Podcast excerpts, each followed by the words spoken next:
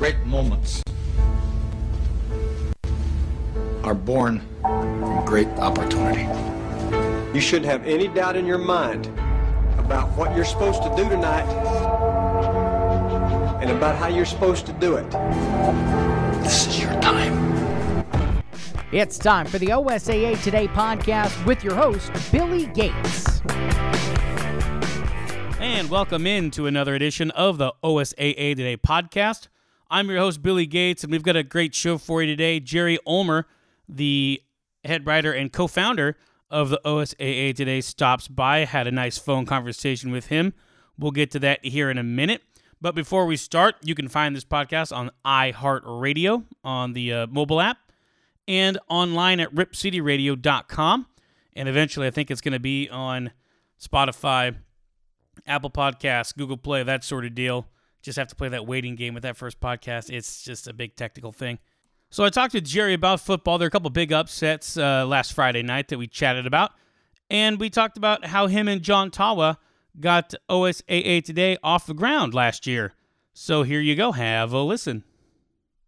Here on the OSAA Today podcast, we have the head writer slash co-founder of the OSAA Today, Jerry Ulmer. And Jerry, I know you're a busy guy, so I really appreciate you joining us today. All right, thanks, Bill, for having me. Big night Friday night here, high school football in Oregon. Couple games stood out to me, a couple upsets actually. Uh, first one I'd like to talk about the Aloha Jesuit overtime thriller the Aloha Warriors snap a long streak of futility against the Crusaders, win 42 to 41 in overtime. Jerry, when you had a chance to talk with Coach Bill Volk for your uh, "What Happened This Week" piece on OSAA Today, what did he have to say? Yeah, I mean, I, I think uh, like the first comment in, in that piece was that you know uh, he said he, he thinks they shocked themselves, which um, you know they've been building up and they've they've beaten some decent teams, but uh, I don't think a lot of people thought that that they could go in and and, and do what they did, and, they, and that group might include them. I mean, they were they surprised themselves, like you said, you know that that was like the old miracle movie, play them ten times and they might win nine, and that happened to be their night. Um, but uh, this gives them a real shot of confidence now. I mean, who knows what they're capable of doing after doing that. But uh, boy, you know they had they had just been getting hammered by Jesuit ever since they beat them in 2010. They had been getting outscored 54 to five in eight consecutive losses, an average of 54 to five, and lost to them 56 to seven last year. So they've made up a lot of ground in one year. They got a special group there with with uh, the senior quarterback Timmy Dennis Jr. So this is going to be a fascinating thing to watch unfold over the over the rest of the season. Is just to see if Aloha can uh, maybe contend for a Metro title. Yeah, if they get in the Metro League title hunt, that would be something uh, for the Warriors, considering they haven't been very good the past few seasons, like you were uh, outlining there. So when you talk about the Warriors, I mean, kind of the straw that stirs the drink is quarterback Timmy Dennis Jr. He's been having a tremendous season so far. I mean, as far as what Coach Volk has told you, or maybe somebody, some other people have been telling you, I mean, can you get a read on on this quarterback who seemingly you know came out of nowhere?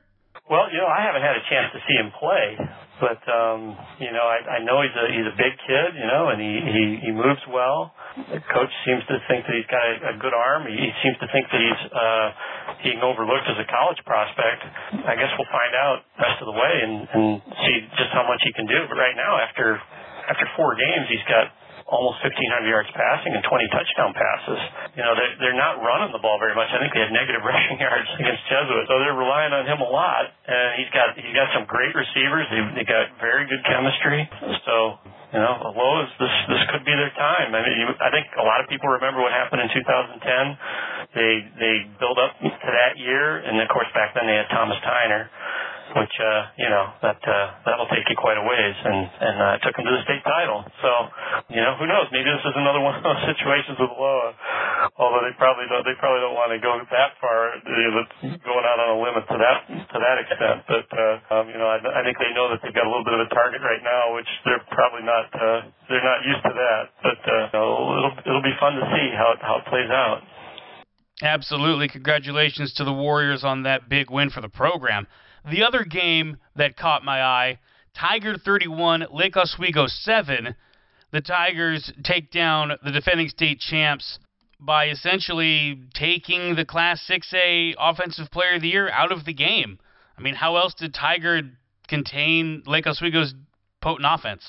Well, you know, everybody knows that, that, that Lake Oswego, their their offense begin, uh, starts and then finishes with Casey Filkins, the the Cal-bound running back, and Tigard just said, you know what, we're gonna we're gonna put nine in the box or however many it takes in the box, we're gonna take him out, and you're gonna have to beat us some other way, and uh, that worked. It, it, it helped that LO was missing their best receiver, and Thomas Dukart, who suffered a broken thumb the week the previous week against Oregon City.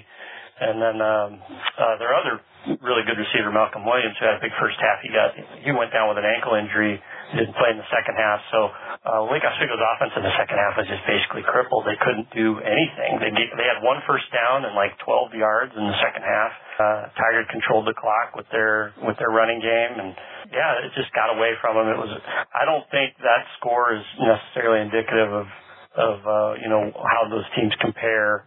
And on that night, that that that um, Tigard was definitely that much better. Um, it would be interesting to see what would happen in a rematch. I know Steve Coury would would probably have a few uh, tricks up his sleeve to to uh, remedy that that situation with, with putting all those guys near the line of scrimmage. Maybe it shouldn't be too surprising though, considering you know Tigard's beaten them five in a row now. I mean that's been their LO's Achilles heel is, uh, ever since Tigard joined the Three Rivers. I don't think LO's beaten them in the Three Rivers game. Um, you know, Tigard seems to they really seem to have their number right now. Of course, they didn't play last year, and that was part of the fodder for for Tigard. They they uh they took that to heart. They felt like LO kind of dodged them or whatever, and uh so they they came after him pretty hard. We'll see if Tigard can keep this up, and then obviously once Lake Oswego gets healthy again we'll see if they can uh, bounce back because I really feel like these two teams are going to be there at the end, both Tigard and Lake Oswego. So wouldn't mind seeing a rematch down the road come playoff time. Change gears a little bit here, Jerry. I know you started this last year with John Tawa, the OSAA Today feature on OSAA.org. And how did you get this thing um, off the ground last season? You know, I, I go back a ways with John, you know, because I covered his son, and I think everyone knows who Tim Tawa is, the quarterback at West Linn that uh, went on to play baseball at Stanford, uh, set a lot of all those passing records at West Linn. That, um, uh, you know, John and I had, had talked about maybe doing something together. You know, John's had a lot of success in, in the field, you know, uh, with uh, volleyball.com. And yeah, so we, we approached the OSAA about the idea of, of uh, providing original content for their website uh, with the idea of covering, you know, every sport, every classification, every corner of the state. And, um, you know, the OSAA, I think they, they saw the, the same vision that we had and uh, we just moved forward with it. It's been, it's been a lot of fun. I'll tell you, man, it's been really cool to see uh, from an outside perspective. Last year, uh, you're giving press coverage to every, uh, you're trying your best to get to every corner of the state. You have contributors uh, both student and you know professional contributors from all over the state. Uh, I think the student contributors deal is really really awesome. That's going to get this generation of kids jazzed for a potential career in sports journalism. I think it's great. So good on you, man make sure we want to give everyone a little bit of a little bit of coverage. You know, it's uh, there's a lot of schools in the state that kind of they, they don't really have like that the, that media uh, presence, uh, you know, that covers them, and um, you know this this shines a pretty bright spotlight on them. You know, that everybody in the state gets a chance to to read about even even the small schools. As it should be.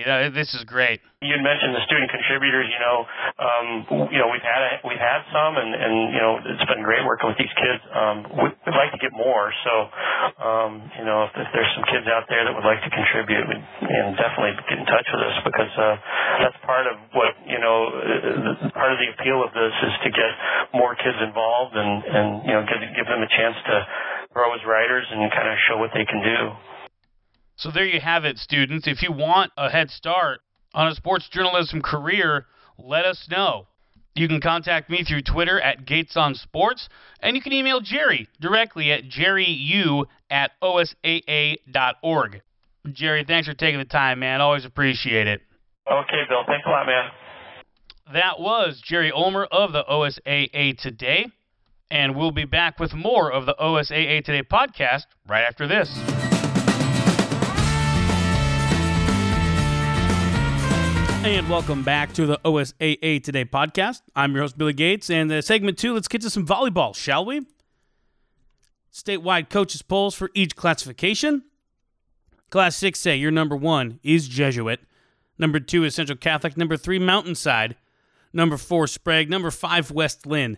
Number six, Sunset. Number seven, Sheldon. Number eight, Summit. Number nine, Bend. And number 10, Wilson. They're 8 0 to start the season. Good for them. And Oregon City is receiving votes as well. Mountainside beat Jesuit 3 to 1 in a Metro League matchup on the 17th. And the Mavs won five in a row until they lost to Summit uh, 3 uh, 0 last week. So there's going to be a lot of good volleyball here in the Metro League uh, coming up. Class 5A, Wilsonville, number one. West Albany, two. Ridgeview, three. Crook County, four. North Eugene, five. Corvallis, six. South Albany, seven. LaSalle Prep, eight. Dallas, nine. And tied for 10th are Thurston and Crater. Nobody else receiving votes there. Wilsonville, the number one team in 5A, they've only lost one set the entire season. They're 25 of 26 in sets. West Albany is 7 0 in the Mid Willamette Conference. And Corvallis has won its last five matches after falling to Valley Catholic and West Albany. Class 4A. Number one, Sweet Home. Number two, Valley Catholic. Number three, Sisters. Number four, Hidden Valley. Number five, Philomath. Number six, Cottage Grove. Number seven, Junction City. Number eight is Banks. And making their way into the poll, number nine, La Grande. And number 10, Astoria. Also, number six, Cottage Grove. It is their first time in the poll as well. Marist Catholic also receiving votes there. Sweet Home beat Sisters 3 0 uh, to take sole possession of the Oregon West Conference. That's going to be a pretty good battle there. Both teams very good. Class 3A, Santiam Christian number 1, Creswell 2, Catlin Gable 3, Salem Academy 4, Harrisburg 5, South Umpqua 6, Cascade Christian 7, Horizon Christian of Tualatin 8, Amity 9, and Oregon Episcopal at 10. Burns also receiving votes there. Santiam Christian has not lost a set all season. 26 0 in sets. That is pretty good. Class 2A, Kennedy, number one. Portland Christian, two. Central uh, Central Linn, three. Excuse me, I almost said Central Catholic. At Central Linn out of Halsey, they're number three. Weston McEwen at four. Union at five. Vernonia at six. Monroe at seven. Coquille at eight. Sheridan and Delphian both tied for ninth. And Lowell and Bonanza each receiving votes in the 2A poll. Now to the 1A poll. Number one, Powder Valley. Number two, St. Paul. Number three, Days Creek. Number four, Damascus Christian. Number five, Perrydale. Number six, North Douglas. Number seven, Cross Hill Christian. It's their first time in the poll. Same with Mohawk. They're at eight. Central Christian breaks in at number nine. And North Clackamas Christian rounds out the top 10. Country Christian and Crane both receiving votes there in the 1A poll. A lot of great volleyball content on OSAA today. You can find that at OSAA today or excuse me, osaa.org slash today. I'll get that right one of these times. I promise I'll get it right. There is a feature story involving volleyball, if I can find it here. Yes, the revamped West Albany Bulldogs come out firing. They have four new starters on their team, and they have defeated the reigning 5A champ Corvallis. Jerry Ulmer writes this story, as he does most everything on OSAA today. I know we just heard from him. He's a busy, busy guy.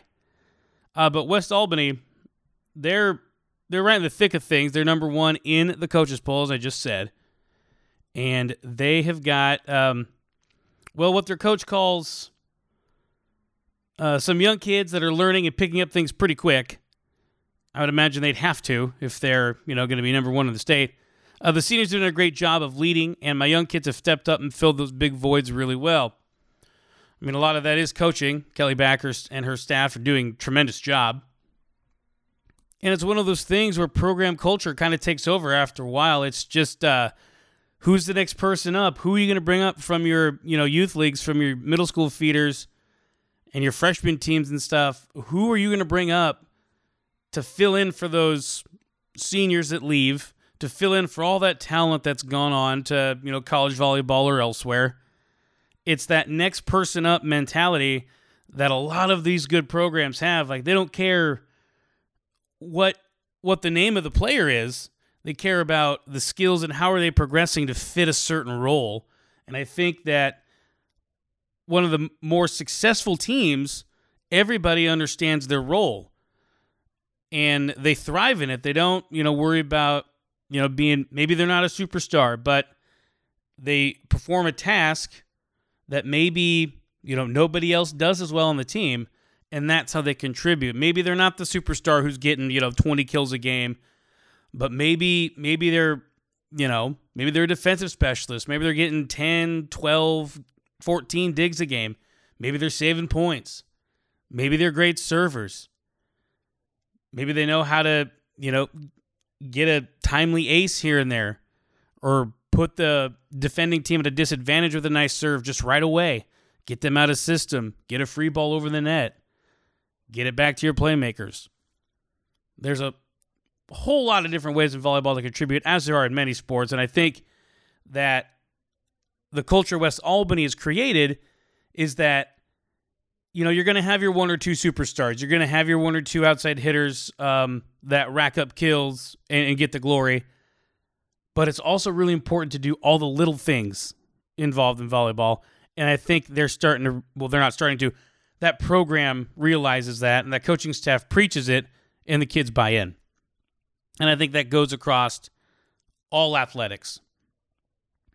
That's kind of just a, a, a blanket deal. If you have the role players who understand their role and they execute their role to the best of their ability, that's what makes a good team. And I know everybody wants to be the star, but not everybody can be the star. You have to have those role players who know what they're doing and perform their duties like they're supposed to. So, short segment two. We're going to come back with segment three on the other side of this break. This is the OSAA Today podcast, and we'll be back after this.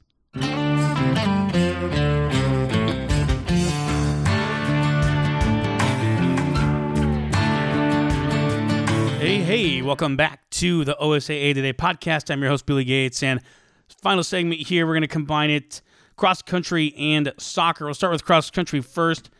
Not a ton has changed from the uh, performance lists for Oregon here, uh, both on the boys and girls side. We had some changes on the girls side, so I will go over those right now. We'll start with the girls. Uh, leader still at the top. Summit senior Fiona Max 1714.3. It's a PR for her. She did that September 14th at the Northwest Classic. Lincoln freshman Kate Peters still in the two spot, but quite a ways behind Max. Uh, Peters' PR time is 1748.8. Newcomer to the top five, of course, is from Summit. A sophomore, Tegan Knox.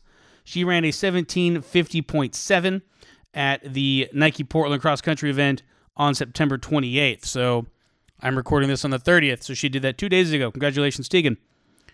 And the four spot, South Eugene senior Madison Elmore, 1756.5.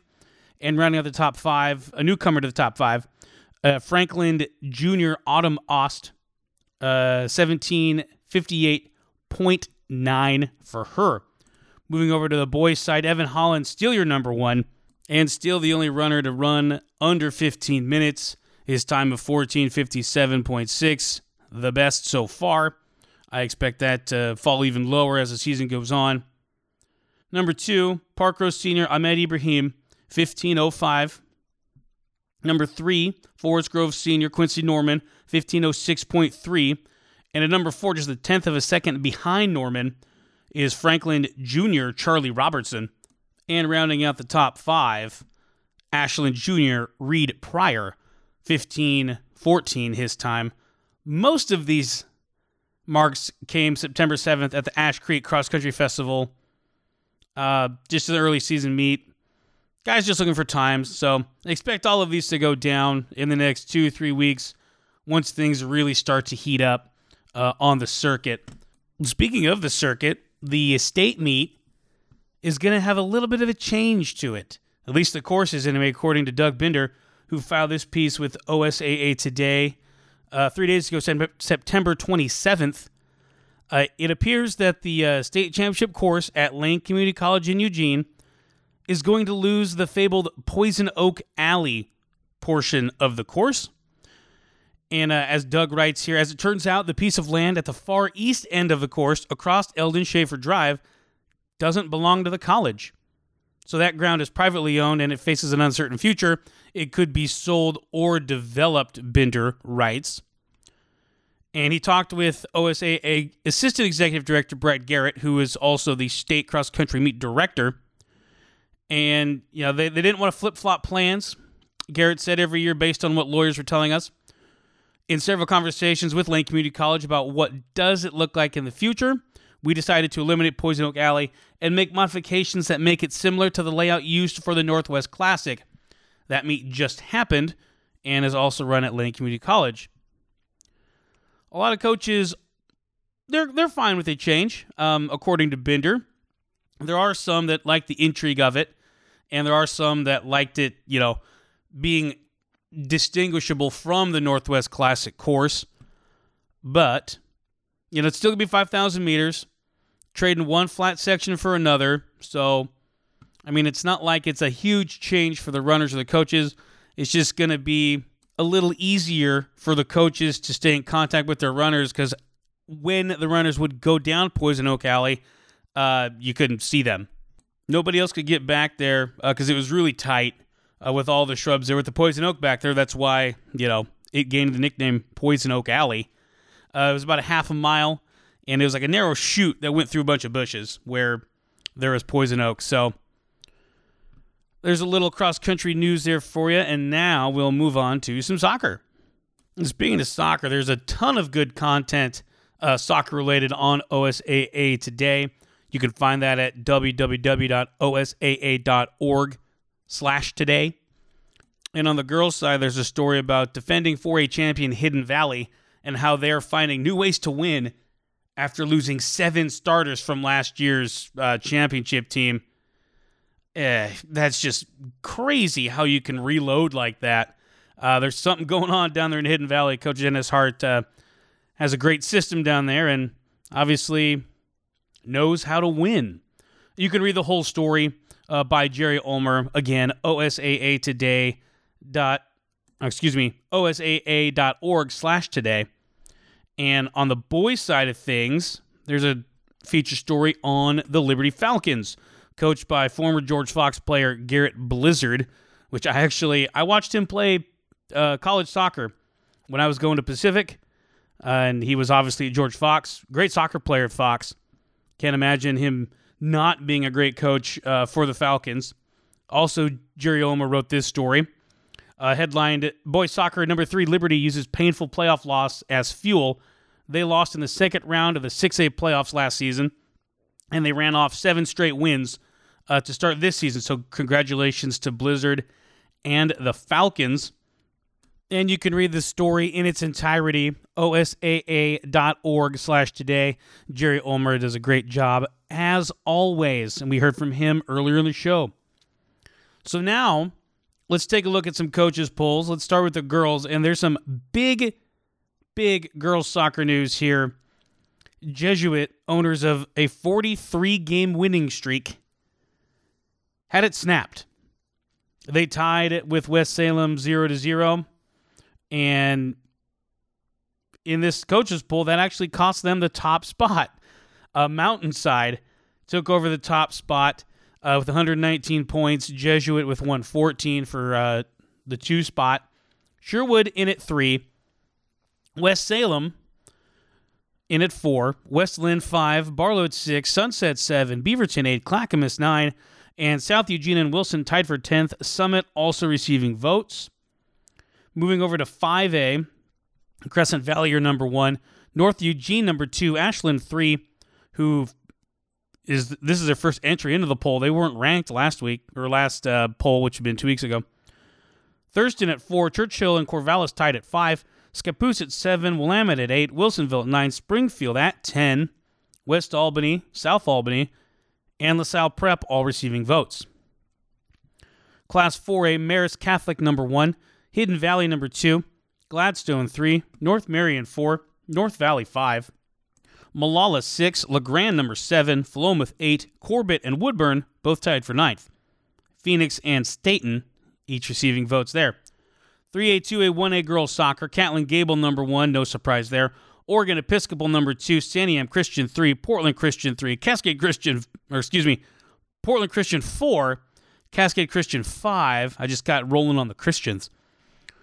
Brookings Harbor at six, St. Mary's of Medford at seven, Pleasant Hill at eight, Yamhill Carlton at nine, and Riverside rounds out the top ten. Nobody else received votes in the girls' coaches polls, which were published September 24th, so about four or five days ago. Moving over to the boys poll. Get here, Class 6A. Number one is Grant. Number two, Summit. Number three, Liberty. Talked about them earlier. Number four, Reynolds. Number five, Jesuit. Tied for six is Cleveland and Centennial. Clackamas is at eight.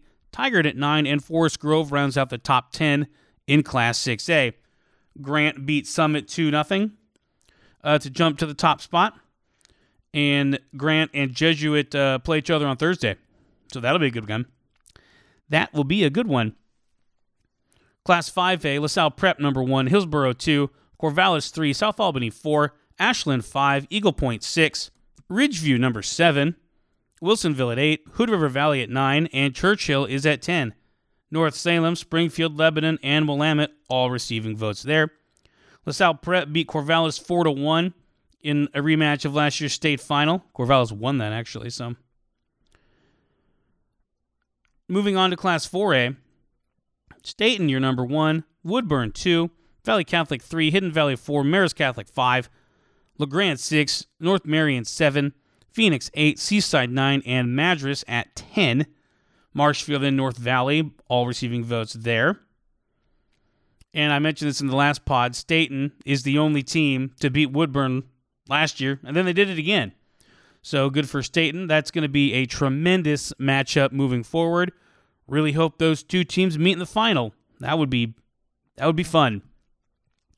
3A, 2A, 1A boys soccer, Catlin Gable number one, Oregon Episcopal number two, Brookings Harbor at three, Taft at four, St. Mary's in Medford at five, De La Salle North Catholic at six, Riverside at seven, Damascus at eight, Riverdale at nine, and Sutherlin at 10.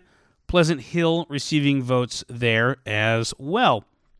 Well, that's going to do it for this episode of the OSAA Today podcast. like to thank Jerry Ulmer of OSAA Today for his time stopping by and chatting with us. You can read all of his work, osaa.org slash today, and all of the work of the many contributors um, to the project. Uh, there are some student contributors. There are some longtime sports writers that uh, do this as just kind of a fun little hobby. Norm Maves, looking at you, bud. Love Norm. What a guy. If you ever have a chance to talk with Norm Maves at a game, just do it. You'll get story after hilarious story. He's he's great. Um, yeah, you can view it, all the content, osaa.org slash today. You can find this podcast on the iHeartRadio app. You can also find it on ripcityradio.com and it'll eventually be um, iTunes, Spotify, that sort of thing. There needs to be like a there's there's like a, a lag time uh, for podcasts to get put on places like Spotify and iTunes. It's kind of their vetting process, but it'll be there eventually. So you can listen to us there. In the meantime, thank you so much for listening, and we're going to talk to you again soon.